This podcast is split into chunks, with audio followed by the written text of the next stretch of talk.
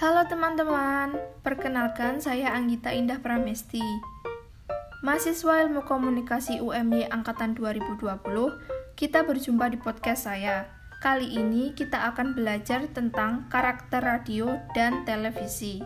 Sebelum kita masuk ke pembahasan lebih lanjut mengenai karakter radio dan televisi, kita mengetahui terlebih dahulu mengenai uh, perbedaan atau ciri-ciri dari media cetak, radio, dan juga televisi.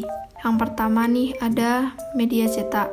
Media cetak itu memiliki ciri-ciri yang pertama dapat dibaca di mana dan kapan saja. Yang kedua dapat dibaca berulang-ulang. Yang ketiga daya rangsangnya rendah. Yang keempat biaya relatif rendah dan yang terakhir daya jangkaunya terbatas. Kemudian kita lanjut ke radio. Radio ini memiliki ciri-ciri yang pertama, dapat didengar bila siaran, dapat didengar kembali bila diputar kembali, daya rangsangnya rendah, elektris, relatif murah, dan daya jangkaunya luas. Yang terakhir ada televisi. Televisi ini dapat didengar dan dilihat bila ada siaran, dapat dilihat dan didengar kembali bila diputar kembali, daya rangsangnya sangat tinggi, elektris, sangat mahal, dan juga daya jangkaunya luas. Setelah kita mengetahui perbedaan dan ciri-ciri dari media cetak, radio, dan juga televisi, kita lanjut lagi materi mengenai karakter khas radio dan juga televisi. Kita mulai yang pertama dari karakter khas radio. Karakter khas radio itu sendiri yang pertama ada imajinatif. Radio bersifat theater of mind, artinya radio mampu menciptakan gambar atau mixed picture dalam pikiran pendengar melalui kekuatan kata dan juga suara. Yang kedua, auditory.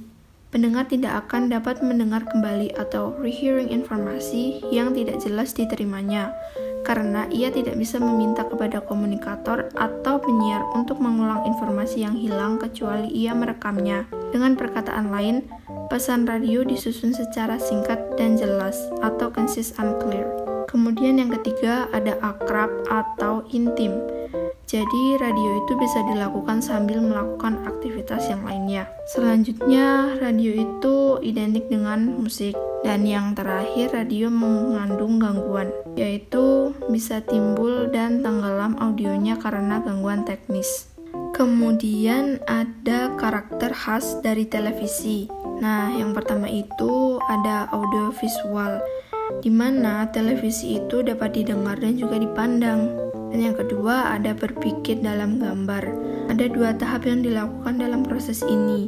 Yang pertama, visualisasi, yaitu menerjemahkan kata-kata yang mengandung gagasan yang menjadi gambar-gambar. Dan yang kedua, penggambaran atau picturization, yakni kegiatan merangkai gambar-gambar individual sedemikian rupa sehingga kontinuitas mengandung makna tertentu. Dan yang terakhir, pengoperasian cara kerja yang kompleks di televisi. Selain uh, ada karakter khas dari televisi, televisi itu juga memiliki kekuatan. Yang pertama, detail dari audio atau visualnya. Yang kedua, daya rangsangnya yang tinggi, yaitu uh, informasi, iklan, dan juga program. Dan teknologi tinggi, dari digital maupun streaming. Ada juga kekuatan lain dari televisi yaitu yang pertama itu televisi menggoda, mudah ditiru, jangkauannya luas, yaitu mencakup nasional, regional, dan juga internasional. Nah, itu tadi merupakan penjelasan mengenai karakter radio dan juga televisi. Semoga informasi tadi bisa membantu dan juga menambah wawasan kalian mengenai materi karakter radio dan juga televisi lebih dalam lagi. Uh, terima kasih telah mendengarkan podcast ini. Sampai jumpa kembali di podcast lainnya.